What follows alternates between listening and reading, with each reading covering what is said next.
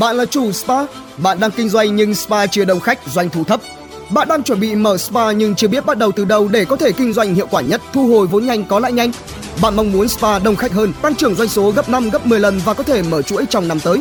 Truy cập ngay kênh YouTube Nguyễn Xuân Nam Official, kênh YouTube chuyên chia sẻ kinh nghiệm kinh doanh spa từ A tới Z, giúp bạn mở spa được thuận lợi nhất, phân bổ vốn đầu tư hợp lý, nhanh chóng thu hồi vốn và có lãi, giúp bạn đông khách và tăng trưởng doanh thu gấp 5 đến 10 lần. Để được tư vấn trực tiếp vui lòng inbox fanpage Nguyễn Xuân Nam Ba ảo tưởng sai lầm, viển vông của con người. Hiểu ra sớm ngày nào cuộc sống của bạn sẽ tốt lên kể từ ngày ấy. Chúng ta thường luôn ở trong tâm thế chờ đợi. Đợi ngày mai tới, đợi lúc không bận, đợi đến lần sau, đợi lúc rảnh rỗi, đợi khi có tiền. Sau cùng lại thành đợi đến lúc sức khỏe đã không còn, cơ hội đã vượt khỏi tầm tay, lựa chọn không còn nhiều và kết quả của sự chờ đợi chỉ là những nuối tiếc, hối hận về những điều mà bản thân đã bỏ lỡ. Nhà văn, nhà soạn kịch người Pháp Romain Roland từng nói rằng trên đời chỉ có một loại chủ nghĩa anh hùng, chính là vẫn giữ nguyên vẹn tình yêu đối với cuộc sống này sau khi nhận ra sự thật nó. Không chỉ là những sự thật đằng sau cuộc sống, chúng ta còn cần phải nhìn thấu những ảo tưởng ngộ nhận của đời người. Hiểu ra rồi thì bản thân sẽ có thể buông bỏ, bởi chỉ có buông bỏ mới có thể ung dung tự do giữa đời này. Điều thứ nhất, quan hệ càng rộng, cuộc sống càng tốt. Có người nói rằng có nhiều bạn bè, con đường đi của bản thân cũng trở nên dễ dàng hơn. Chúng ta mãi miết đi làm quen với nhiều người, không ngừng mở rộng quan hệ xã hội của bản thân. Câu nói đó không sai, nhưng liệu những người ta quen biết ấy thực sự có thể trở thành bạn tốt của chúng ta hay không?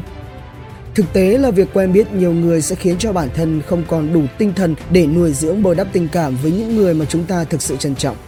Vì thế mà những người bạn thực sự ngày càng ít đi. Khi còn bé, ai hầu như cũng có một giấc mơ rằng bản thân sẽ trở nên giàu có từ việc lấy của mỗi người trên thế giới này một chút tiền. Để rồi khi lớn lên mới nhận ra rằng cái suy nghĩ này thật ngây thơ và trẻ con biết bao. Trên thế giới này có vô số những con người giỏi giang mà bạn ngưỡng mộ nhưng đối với họ, bạn chỉ là một người nào đó không đáng để đếm xỉa trong địa cầu hơn 7 tỷ người này. Trong danh sách bạn bè trên Instagram của tôi, có vài người là những nhà nhiếp ảnh với hàng trăm nghìn người theo dõi. Cũng có cả những nhà thiết kế với hơn triệu fan hâm mộ và còn rất nhiều những cá nhân xuất sắc khác. Nhưng quan hệ giữa tôi và họ thực chất là kiểu gì? Phải chăng chỉ là một cái gật đầu với nhau mà thôi? Một quan hệ thật sự không thể là như vậy. Gặp phải chuyện khó khăn đến việc mở miệng nói câu nhờ giúp đỡ bản thân cũng cảm thấy ngại ngùng Suy cho cùng, sự mạnh mẽ thật sự chỉ xuất phát từ bản thân mình chứ không phải được đong đếm bằng các mối quan hệ xã hội. Như vậy, việc lãng phí thời gian và những mối quan hệ xã hội vô thưởng vô phạt này thật chẳng có ý nghĩa gì. Con người ngày nay chú trọng vào những mối quan hệ chân thành mang đến lợi ích cho cả hai bên. Vì thế, thay vì chúng ta cứ đi kết giao với mọi người một cách thiếu suy nghĩ như vậy, chi bằng tự chấn tĩnh lại bản thân mình, chịu đọc sách nhiều hơn một chút, biết suy nghĩ kỹ càng, biết suy tính trước sau chờ đến khi bản thân tốt lên, những mối quan hệ tốt đẹp cũng sẽ đến với bạn mà thôi. Điều thứ hai, không trả lời tin nhắn của bạn liệu có phải vì đối phương đang bận không? Trong chuyện tình cảm, chúng ta rất giỏi trong việc tự an ủi bản thân mình. Đối phương không trả lời tin nhắn của mình là do họ đang có cuộc họp. Ba tiếng sau vẫn không có hồi âm, có thể là vì điện thoại hết pin, rồi qua 8 tiếng vẫn bằng vô âm tín, chắc là người đó mệt quá rồi nên quen đến mất Thật ra chỉ là do đối phương không còn muốn quan tâm đến bạn nữa. Tôi quen một người bạn trên Facebook, một người mà thực sự tôi cũng không muốn quan tâm. Anh ta rất phiền, phiền đến mức cho dù là mấy giờ hay đang ở đâu cũng đều gửi cho tôi những đoạn ghi âm tin nhắn thay vì những đoạn văn bản thông thường. Nửa đêm, giờ anh chính hay sáng sớm tinh mơ, tôi đều nhận được những cuộc gọi từ anh ấy. Những cuộc gọi đó chẳng phải là chuyện gì to tát mà chỉ là chuyện phiếm hay những câu chuyện vật vãnh đời thường có vài lần tôi đã nhắc anh ta rằng tôi đang trong giờ làm việc, không có thời gian để nói chuyện. Vậy mà người đó cứ lải nhải bên tay tôi, nào là chuyện gia đình, nào là chuyện cuộc sống.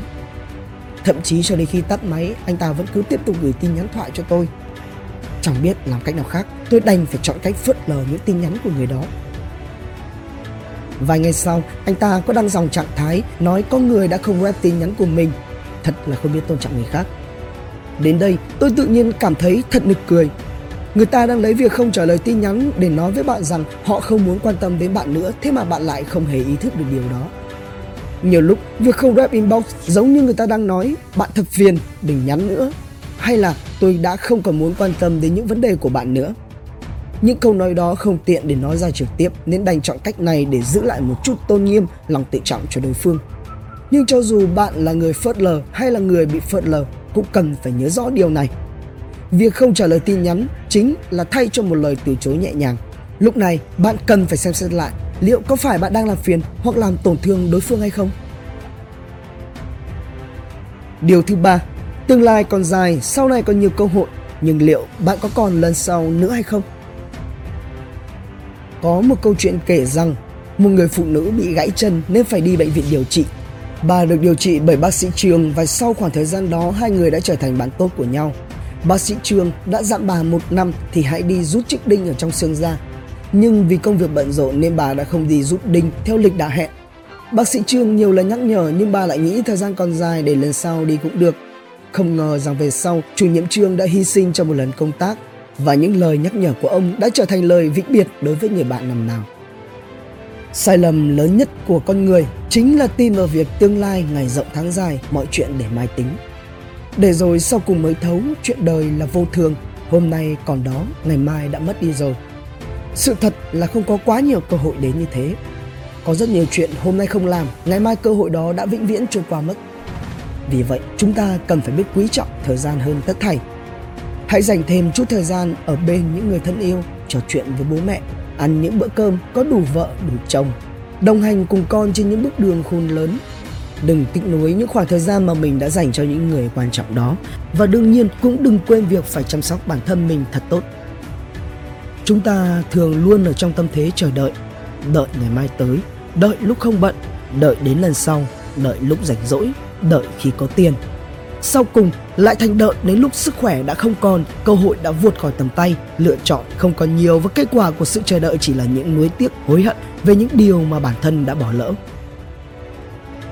Ba điều ngộ nhận này của đời người, bạn nhận ra sớm lúc nào cuộc sống của bạn sẽ trở nên nhẹ nhàng hơn kể từ ngày ấy.